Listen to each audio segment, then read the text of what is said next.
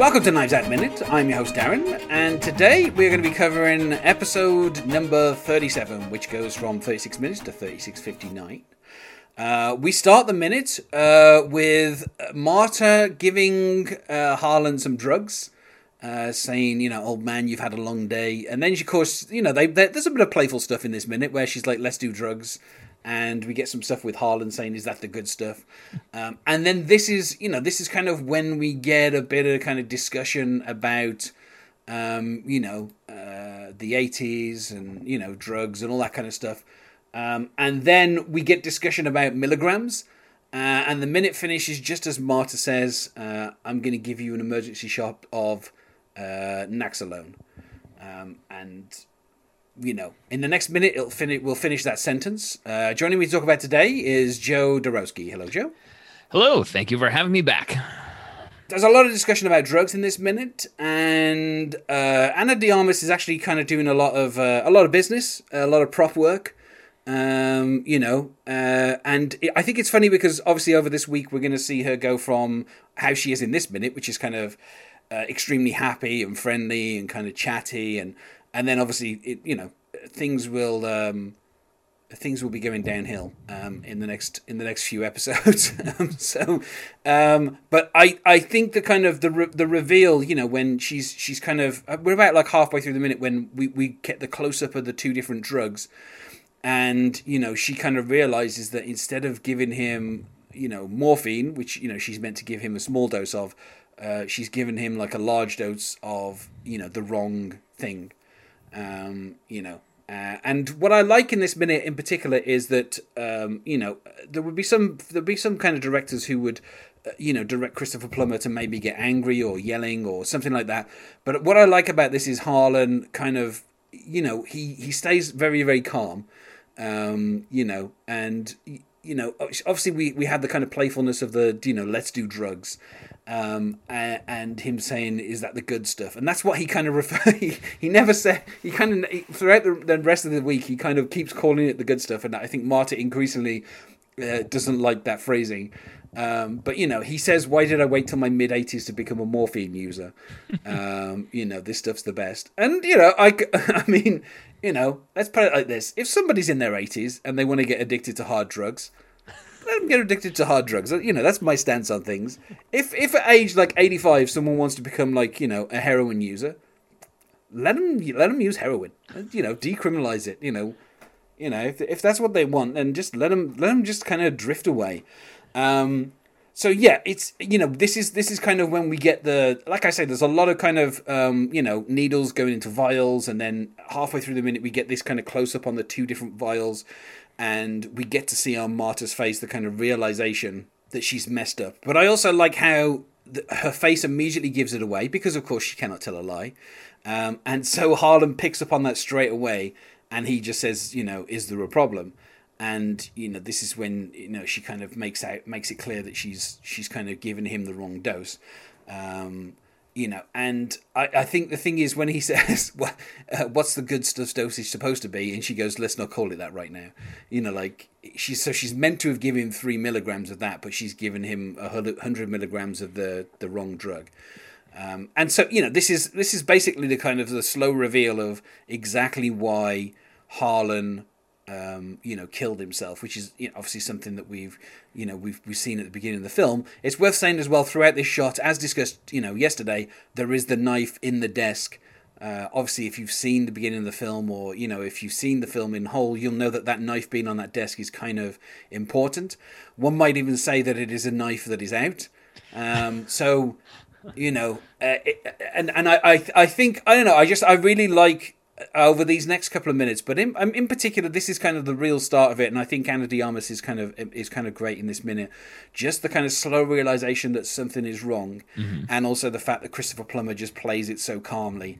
And you know, in his in his head, obviously later on in the week we'll get the, the kind of start of the plan. Um, you know, which will be discussed a lot more next week. Um, so I don't want to kind of spoil that too much, but you can kind of see the wheels turning. Like he he's realizing something is wrong, and he knows that that Marta is innocent and you know it's a genuine mistake and so she shouldn't be punished for it. So i think it's interesting that the fact that he is so calm is maybe an indication that he's already you know he's already thinking of what what he's got to do next um, so, what are your, your thoughts on this particular minute, Joe? Yeah, I think there's a lot of really interesting work that gets done. Um, even the fact that uh, you know he jokingly calls it the good stuff with the twinkle in his eye, and she smiles about that initially, you know, before uh, the panic sets in. I think that is a really good job of revealing their relationship. That they have these inside jokes that they are comfortable with, but she also knows these are inside jokes. Like like you you don't call morphine the good stuff uh, in in other settings, uh, and so it shows like there's a level of familiarity and trust uh, that exists between them that is not just employer employee relationship. I mean, we already have that because he wants to play the game Go, and um, and and you know nothing about this just feels like you know a strictly uh, you know, hyper formal uh, business arrangement, you know, between them. They're, they're friends and they have that kind of language. And I think, um, you know, there's all kinds of examples of the insider outsider language where like you're allowed to call it when you're inside the group and you shouldn't call it that when you're outside the group. And um, yeah. the, the, fact that they have that around, you know, the, the medicine that is her you know part of her professional career but she's let it get so casual in her friendship with harlan that they you know that they can call morphine jokingly the good stuff. Um, I, I, think it just tips the hand to to the audience immediately um, you know that this is uh, an established friendship uh, that exists between them. And i think ana does a really good job of um, playing that turn from the kind of playfulness of you want the good stuff to the panic uh, and uh, the, the you know the, the the sheer weight of uh, how devastating this mistake is um, and uh, you know that this isn't um, in any way like just a little whoops. Like this is literally life and death uh, that she has been playing around with jokingly and uh, and um, you know she she believes she's uh, on the on the cusp of having killed Harlan uh, at this moment, and you you read all of that perfectly in in her face. Had you seen Ana de Armas in anything before uh, Knives Out? I had not seen her in anything before. I don't think. Um, I I mean, uh, there's a chance that I probably saw her in a film, but I didn't realize it it was her. Um, you know that that's a possibility, but I I, I mean, um, she, she was she was in that Blade Runner film, wasn't she? Yeah, I know she was. I haven't seen yeah. that, but I know she was in that one. Um, somehow, well, I know how. Um, my wife and I had watched uh, a Spanish telenovela called uh, Gran Hotel on Netflix, and uh, it, she wasn't in that. But because we watched that, we had the algorithm like suggesting other Spanish TV, uh, and so we ended up, and I think also with a recommendation from uh, someone who had watched it, watching another Spanish telenovela called. Um, uh, it's El Internado Laguna Negra, and she was in it as a star, but she disappeared uh, near the end of the series. She was she, um, eh, she, she's just gone. I looked up and said she'd left to go pursue acting in Hollywood, um, and it you know in that it's it was completely Spanish, uh, and I, I read up a little bit, you know, that she when she left working in Spain, she she went and like did really intensive English training to try and be able to work in Hollywood. And uh, then when I saw the trailer for Knives Out, I'm like, wait, that's that's uh, what's her name from from El Internado. um, so so she made it, you know, uh, having left what well I gather from having looked up some stuff on a, a fairly popular Spanish TV show uh, to go and uh, pursue Hollywood acting, and here she is uh, carrying a scene with Christopher Plummer. Uh, you know, that's that's um, you know, a pretty successful career arc, I think. Yeah, uh, it turns out actually, I think I'd seen her in a lot of films. Um, because uh, she was in Knock Knock, which was the uh, Eli Roth film mm-hmm. uh, with um, Keanu Reeves. Uh, she was one. She was the other girl who knock knocks, who is not married to the director. Um, so I had seen her in that, but uh, you know, like not a terribly memorable kind of part. Um, and also, she was in War Dogs, which is um, you know the, uh, uh, the the Todd Phillips film with um, uh, what's his face in um, no longer a comic actor Jonah Hill, um, and then also she, like I said, she was in Blade Runner, but she kind of played like this hologram character Mm-hmm. um, who was like a vessel for other things. So not not really. I mean- you know, a kind of memorable-ish role, but you know that film was mostly about uh, you know grizzled old Harrison Ford, um, you know, and le- less about the rest of the plot. So, um, and then since Knives Out, she's done like a ton of other films. Uh, the film The Informer, I think I was thinking of going to see at the cinema, but then I was like, eh, that doesn't look very good, so I'm not going to waste my time on it. Um, and obviously, you know, she will be in No Time to Die uh, whenever that comes out, sometime possibly in the year 2023. Yeah, maybe. Um, Who knows? Fingers Yeah, crossed. Every with with every day, it- the irony is with every single day, it makes Daniel Craig the longest reigning James Bond by one more day um, until it gets released. So, you know, um, yeah. So, uh, like I said, I you know seen her in a handful of films. Um, in Knock Knock, I can't say I particularly, you know, like it's not like I was like, oh yeah. In, in fact, in Knock Knock, the the other girl. I, if I close my eyes, I don't even remember what she looked like. Like it, that wasn't a particularly memorable film. Um, although she's been in a lot of other stuff as well, um, including Once Upon a Time in Hollywood, uh, because obviously Eli Roth is friends with uh, is friends with Quentin Tarantino. So, um, but yeah, so I hadn't really seen her in anything before this, and obviously, you know, like you, you say, she has done like other TV shows and stuff. Um, I hadn't watched any of those. Um, so you know, this was kind of the first time that certainly I saw her on screen and I remembered her.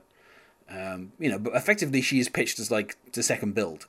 Yeah. like and again with, what- Craig. with an incredible cast here and i remember uh, Yeah. in prep this week I, I went and double checked uh, you know what what else she'd been in and i was glancing and um, the note that was on uh, so many of the films that she's been in is uh, her, her charisma is underused or you know like like the uh, i think after knives out we're like oh this this is a star. And then people have gone and looked at like her other stuff and like mm, they, they didn't really utilize her enough. Um, and, and so it's just interesting to see that uh, you know either a reassessment or uh, people just like really loving her in this and haven't been as wowed in what she's been asked to do in the other roles that she's had. It's interesting because there is a film which I didn't see, uh, which is called Hands of Stone, uh, and the which contains Robert Robert De Niro. Uh, f- f- for some reason, uh, apparently had a box uh, had a budget of twenty million, only made five. So clearly, um, you know, a uh, yeah. Uh, it features uh, Reg E. Cathey playing the role of Don King. Um, you know, I'm a fan. I'm a fan of Reggie Cathey, so um, that may be worth um, taking a look at. Um, but the funny thing is, on the poster, um, which is like red with like this fist, I urge everybody listening to go and take a look at Hands of Stone, the poster. Uh, you have Edgar Ramirez. Uh, not recommending first, the then film you- just the poster no, just the po- well for this for this one's this one reason. Um, it has Edgar Ramirez billed first over Robert De Niro, and then third billed Usher Raymond IV. And I don't know why Usher all of a sudden has decided that when it comes to his acting roles, he's going to be uh, billed as Usher Raymond IV. Uh, of course, everybody remembers Usher from his amazing role in the film She's All That um, where he was a DJ who just kept popping up every five minutes to kind of just tell people bits of the plot. Um, but yeah, so I don't know why he's decided to go by his full name on that poster, but it looks ridiculous when you have Robert De Niro above Usher Raymond IV on a poster. Um, but yeah, but Ana De Armas is not uh, is not really. She hasn't got like a huge role in that uh, in that film. Again, I, th- I think it's just one of those things where um, you know, uh, Rian Johnson, and we'll talk about this uh, maybe a little bit more on uh, on Thursday.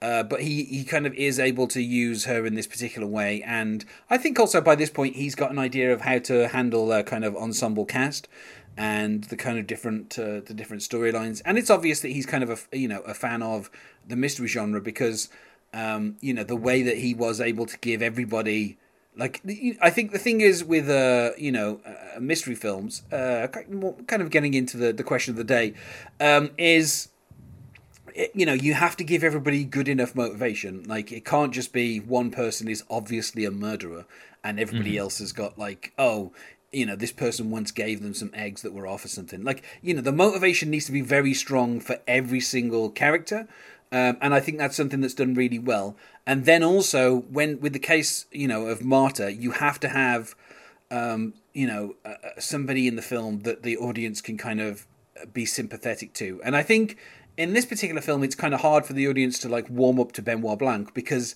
he spends the first like thirty minutes of the film kind of to one side and just sitting there and hitting a piano key and like kind of you know, being a bit more eccentric and not really being the center of the film. And, you know, as we move from the kind of flashbacks from the family, you know, the person we're introduced to before we're introduced to the family is Marta. So it's clear, you know, from an audience perspective, even though, you know, there's a lot of names on the poster and this is clearly, you know, a big um, ensemble piece, uh, it's clear that we're meant to have sympathies with her above everybody else. Also, the rest of the family are all terrible people.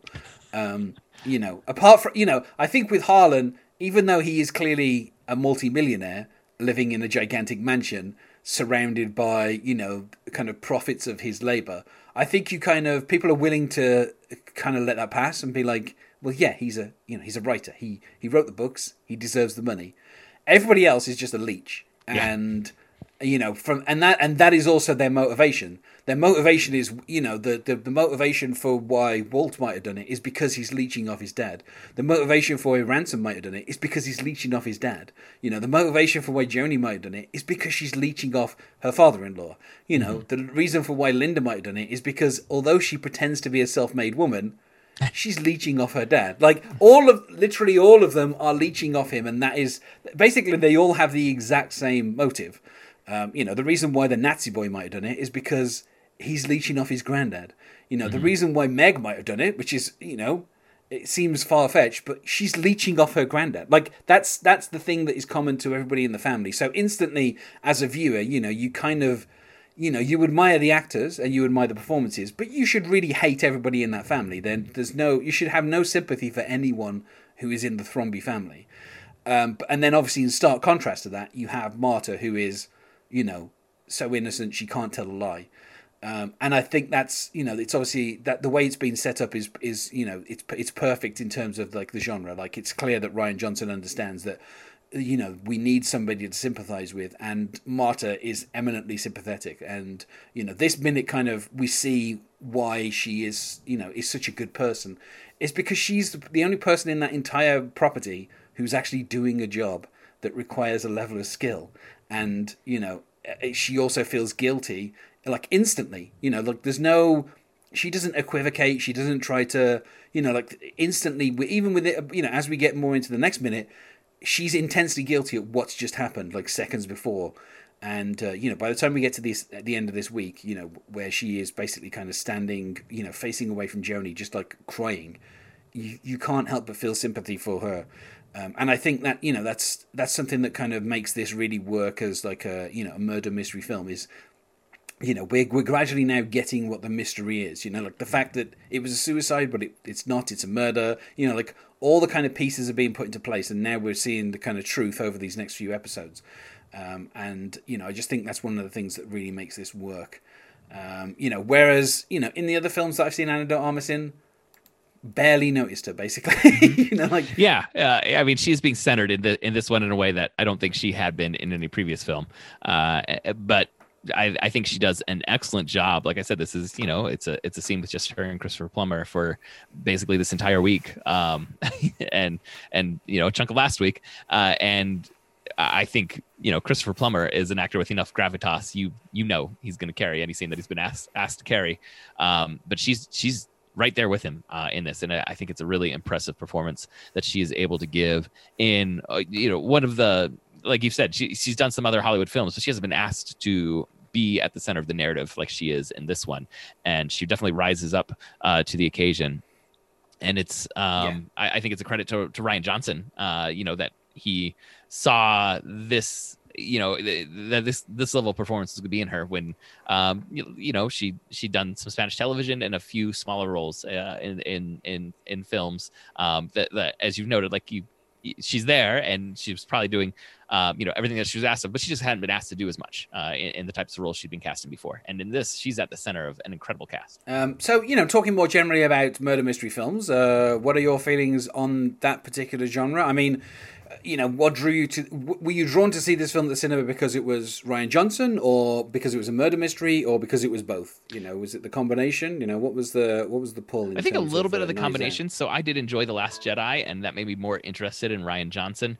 Uh, but when I saw the trailer for this, I'm like, oh, I'm there. Like I love Agatha Christie. I love the Sherlock Holmes stories. I love the. Uh, I've watched a fair number of the procedural TV shows that give you a mystery of the week. Um, you know, all those, and I I think one thing that this film does uh, amazingly well is that there's a lot of classic who done it uh, you know, murder in a big estate with your, your five suspects um, that could be ruined with the introduction of a cell phone. Um, that, you know, the plot falls apart as soon as modern technology is there, which is why, you know, so, so many of them predate uh, modern convenience uh, for communication. And Rian Johnson doesn't move this back. He, he just embraces uh, you know, modern technology as is this is going to be part of the plot, and he makes it work. Um, and I think that's actually increases the level of difficulty uh, to to have you know the fact that there could have been you know eh, cameras and and people calling each other and you know all, all the other uh, elements of communication that that becomes a part of the plot of this. If you go back to some of the classic um, stories you know one cell phone would really end a lot of sherlock holmes mysteries uh, with a quick bit of like oh i'm, I'm here you know uh, yeah. and uh, so to be able to pull off something that feels like um, you know, that that iconic style of murder mystery, and yet has, you know, fits perfectly in the modern day. I think um, he threads the needle very well. Yeah, I mean, uh, you know, I think obviously kind of the the biggest uh, example that was kind of close to this, um, and already has the sequel recorded and, and, finished and ready to be released, but hasn't been yet because of various circumstances. Um, was of course the Kenneth Branagh uh, Murder on the Orient Express. Mm-hmm uh, which, spoiler alert, for a film that's been out a couple of years and a book that's been out decades. Decades and decades. Um, somebody once described it to me as they all did it.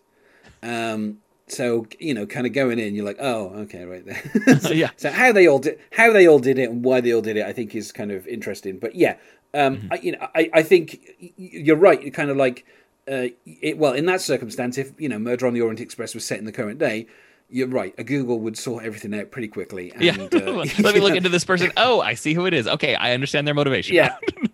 yeah. So, um, so it'd be interesting to see what he does with the Death on the Nile, particularly because they obviously ended Murder on the Orient Express with like a uh, a teaser where mm-hmm. somebody's like, "Oh, there's somebody's died on the Nile." Like, uh, uh so. But yeah, I mean, I you know, I don't watch a huge amount of um, uh, you know, like murder mystery stuff myself. Um, you know, I think it was more Rian Johnson and, and probably the cast that kind of drew me to this film. Um, but uh, you know, I do, I do, you know, I think um, the, the, BBC did some like TV series of, of some kind of Agatha Christie adaptations of uh, Ten Little Indians and and various other things like that. I can't remember the name of the person who kind of adapted them, but I think those were quite interesting. But again, they kind of did them as historic, like set historically, because if you otherwise you know everything kind of falls apart. There's actually uh, there's actually an interesting book that uh, uh, I bought many many years ago, which kind of points out um, the fact that in a lot of Agatha Christie's, people wait. So like somebody murders someone, and then 18 years later, somebody gets murdered because of that murder. And the question a lot of times is like, why did they wait? Why did they wait 18 years? Why did they wait six years? Why, like, there's a lot of Agatha Christie where people seem to just wait around to be able to take their revenge. Um, so you know, there's a there's a, there's kind of some of those, uh, you know, where it's like, you know, that uh, this book was actually really good because it was effectively like, you know, nitpicking a bunch of uh, literary novels and stuff. Um, and also, it, it, pointed out that there's a page in American Psycho where uh, uh Bateman, Patrick Bateman, puts on a tie twice. Uh, he puts on one particular tie at the start of the page, and then two paragraphs later, he puts on a tie again. Um, and it's like, why did he do that? You know, but uh, yeah, I think the problem with a lot of murder mysteries is once you get to the motivation, it's like, well, you know, why did you wait 15 years to avenge the murder of your son with this particular person? Like, and I think Murder on the Orient Express is a little bit of that as well, isn't it? It's like people waited years and planned and all this kind of stuff, and it's it's it's easily undone by a detective who spends half an hour sitting on a train going, "Oh, okay, all these people are connected." like, mm. um, so I think that's always the biggest downfall of some kind of murder mystery stuff is when you get to the motivations. Uh, whereas, like I say, the motivations for this is pretty simple for all the characters, uh, and the only person who doesn't have motivation to murder Harlan is the person who, over this week, will effectively be put into the frame for murdering Harlan. Mm-hmm. Um, you know, and she's the one person who literally has no motivation. Like her job is basically tied to, you know, working for him and keeping him alive. Um, you know, he's that's her job. Yeah, keeping him alive, basically. Yeah. So I think that's that's an interesting twist as well on the whole thing. Is like, you know, she she will be revealed. You know, obviously we know already she's giving him the wrong dose, uh, but it will be revealed that she is the motivation and she's the one person who has no reason to to you know murder him. So I think it's kind of int- that's an interesting twist on the whole murder mystery thing, is to set up the most innocent person as the person who who will be the killer, but they have no motivation to do it. So it's it's kind of funny. Um, so well, if there's nothing else to say about this minute, uh, I feel like we should move on to plugs. Is there anything that you wish to plug, Joe? Uh, yeah, I've edited a series of essay collections on superheroes. So if you are a fan of the superhero genre, you might want to go check out. It's called The Ages of Superheroes, and there's um, about ten volumes of academic essays that are analyzing some of the most popular characters in uh, our entertainment world uh, through an academic lens. And so you can just uh, look up my name, Joseph uh, Darowski, on uh, any reputable book selling website, and be able to find some of those essay collections. Okay, and uh, you can find us on Twitter at Knives Out Minute and also on Facebook. Uh, and obviously, you know, if you are listening on any of the various podcatchers, uh, which I believe is a word that some of the hosts uh, have not wanted to say, um, then you know, please rate and review or subscribe or you know whatever the whatever floats your boat. Um, you know, tomorrow obviously we're going to get more into what's going on with these uh, these doses. Uh, so thanks for being my guest today, Joe. Thank you so much for having me on. And we will see you all tomorrow.